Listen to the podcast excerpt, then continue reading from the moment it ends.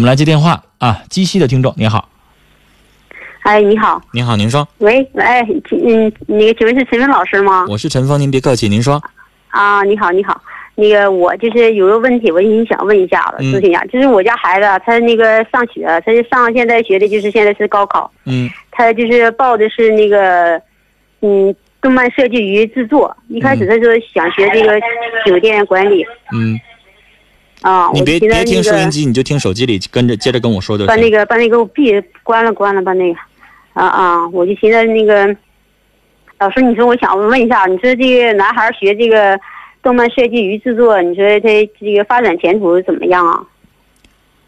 前两天腾讯新闻发了一个叫什么毕业专业什么失业率什么什么的一个一个东西，啊，呃，我想告诉您，这个那里边列举了说，今年不是六百九十九万本科毕业生吗？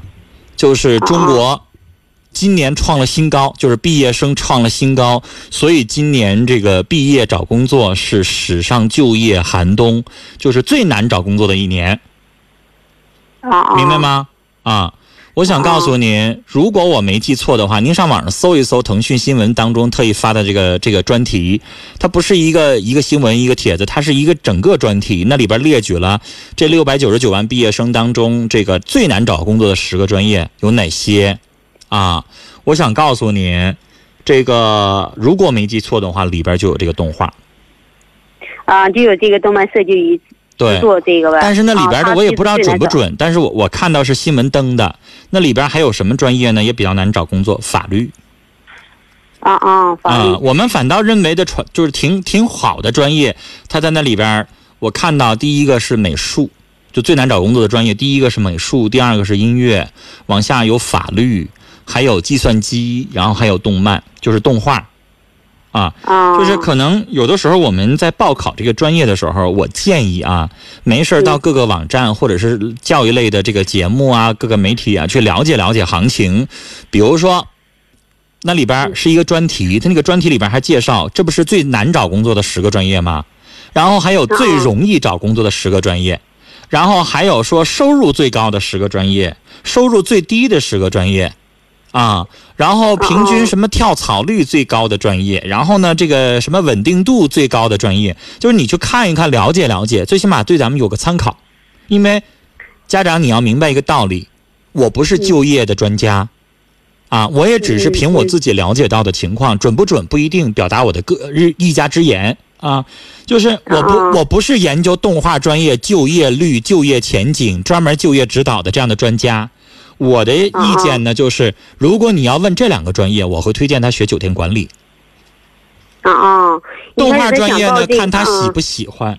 如果孩子就非常喜欢，那他有兴趣在那里边，有他的理想在那里边，那可以学。但是咱们要想到一个问题，就是动漫行业没有你想象的那么呃大啊，没有那么就是，比如说你在哈尔滨几乎是找不到工作的。可能你要去北京、上海这样的动漫公司啊、动画设计公司啊、游戏公司啊，或者影视传媒类的公司啊，你只能去这样的地方。但是在哈尔滨找工作可能就难一些，是不是啊？啊啊那酒店管理呢就好一点，就比如说有旅游类的这个城市，你像那哈尔滨有很多快捷酒店，它可以去；有一些商务酒店，它也可以去。就是你研究这个专业的时候，你要看一看这个专业在网上或者是各个学校的介绍，它的就业前景怎么样，就业率怎么样，今年的前景又怎么样，是不是啊？啊，啊，对对对，了解好了啊，你呢？问我，我只是给你一个参考。我毕竟我刚才啊说了，我不是搞这个你说的这个领域的，是不是啊？啊我这我这啊毕竟是情感节目，我们这边你要问我，我最专业的是情感和心理。啊，啊你要问我就业的事儿呢，我就只能给你一家之言了，就是我的想法。啊，我要有孩子，这俩专业让我选的话，可能我会推荐他学酒店管理。但是啊酒店管理呢，可能你要设想一下他要去哪儿，比如说我就上三亚这样的旅游城市，那我做酒店管理很好啊，我就去北京这样的城市、上海这样的城市，我学酒店管理、学旅游很好，是不是啊？啊嗯，动画专业呢就要离开哈尔滨这样的城市，去北京、上海这样的城市就行了。还有什么问题？啊，一开始我家孩子是报的酒店管理，想学这个专业，但是一开始报考的时候，老师说，呃，你这酒店管理，你是一个男生，他说你学也就是也就是当个说服务员，他说如果说你这个，呃，那要啥意思？女的学酒店管理就可以当啥呀？当老总啊？谁说的？那人家酒店高层不都是男的吗？就是一般的说酒店高层，一般是都是家亲属啥的，就是你还是学点那是私人酒店，啊。一开始孩子也是不懂，反正就寻思还是学的，他这老师这么一说，后来就把酒店这个酒店管理改成这个动漫设计了。但是再就是他想想一个报一个就是那个模具模具设计那个，嗯，他是这个你这个行业，你说老师那我更不了解了，我都不知道什么叫模具。你到底什么模具啊？是机械还是什么呀？我一点不懂，我是学文科的。您这个啊你要问我，你就白问了。啊，老师你说的上那个是上什么网怎么查？你是上什么网查那个查你刚才说这些就是就业孩子他孩子他自己就知道，你让他随便百度里边一搜动漫专业的就业前景不就得了吗？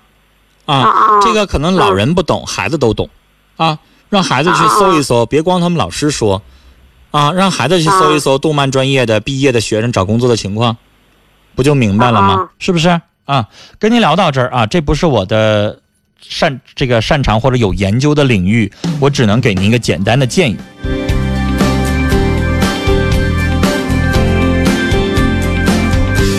零九六二的听众说：“我是一个学传媒的艺术学生，现在是理科生。呃，学这个专业是理科好考还是文科好考？理科分数三百分左右。按理来说，当然是文科好考，因为毕竟招理艺生的专业少啊，名额也少。文招文科艺术生的这个多一些，但关键是，那你擅不擅长文科那些东西啊？英语、数学怎么样？文综怎么样？